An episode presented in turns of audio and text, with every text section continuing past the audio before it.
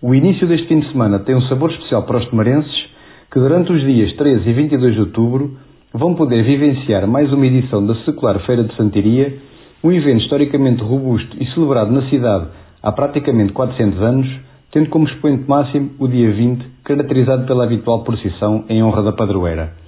Familiarizados estão os ouvintes com a usual organização da feira, disposta entre o mercado e a várzea grande, mantendo os tradicionais passos de gastronomia, artesanato, venda de produtos locais, divertimentos e animação musical. Outra novidade é o lançamento do site do evento, onde se pode saber tudo sobre o certame. Feita esta breve apresentação, os tomarenses não podem ficar aliados e indiferentes ao rumo que está a ser dado pela governação socialista quanto à essencialidade da feira. Quero com isto dizer que, explorando o tão badalado site da feira, a Câmara classifica esta edição como uma tradição que se reinventa em Tomar onde a gastronomia e a animação musical são hoje a grande atração. Tendo em conta o panorama traçado, subentendem os ouvintes que ficou por anunciar uma das mais marcantes e preponderantes componentes da feira. Isto é, o cartaz não faz qualquer menção à tradicional Feira das Passas.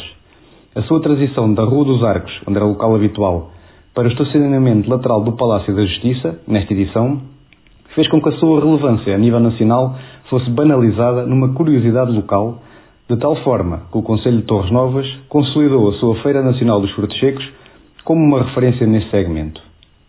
A par do esquecimento da Feira das Passas, também é importante dar conhecimento de algumas notas sobre o impacto financeiro da Feira de Santiria, fruto da gestão socialista. Em matéria de animação da feira, rúbrica que é dominada pela contratação de músicos, a autarquia investiu cerca de 100 mil euros em 2022.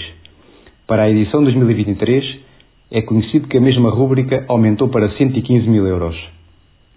O relatório financeiro das contas da Feira de Santeria de 2022 registrou um prejuízo a rondar os 165 mil euros. Assim, aguardamos com expectativa o relatório da edição 2023. Outro fator de extrema relevância prende-se com a ausência de um terreno para localização homogénea da feira.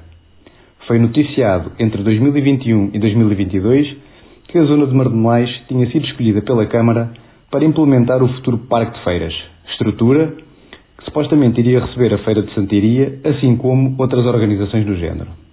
Na mais recente reunião de Câmara, e questionado por um dos vereadores do PSD sobre esta temática, a resposta obtida revelou estagnação do processo sem qualquer novidade ou progresso.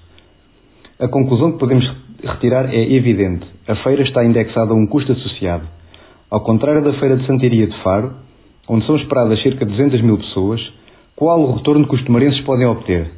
Estamos perante um prejuízo ou um investimento? Existe a necessidade de reinventar tradições? Nas palavras do Executivo, o termo gratuito é mandamento corrente. Mas não nos podemos esquecer que estão em causa dinheiros públicos. Votos, boa semana.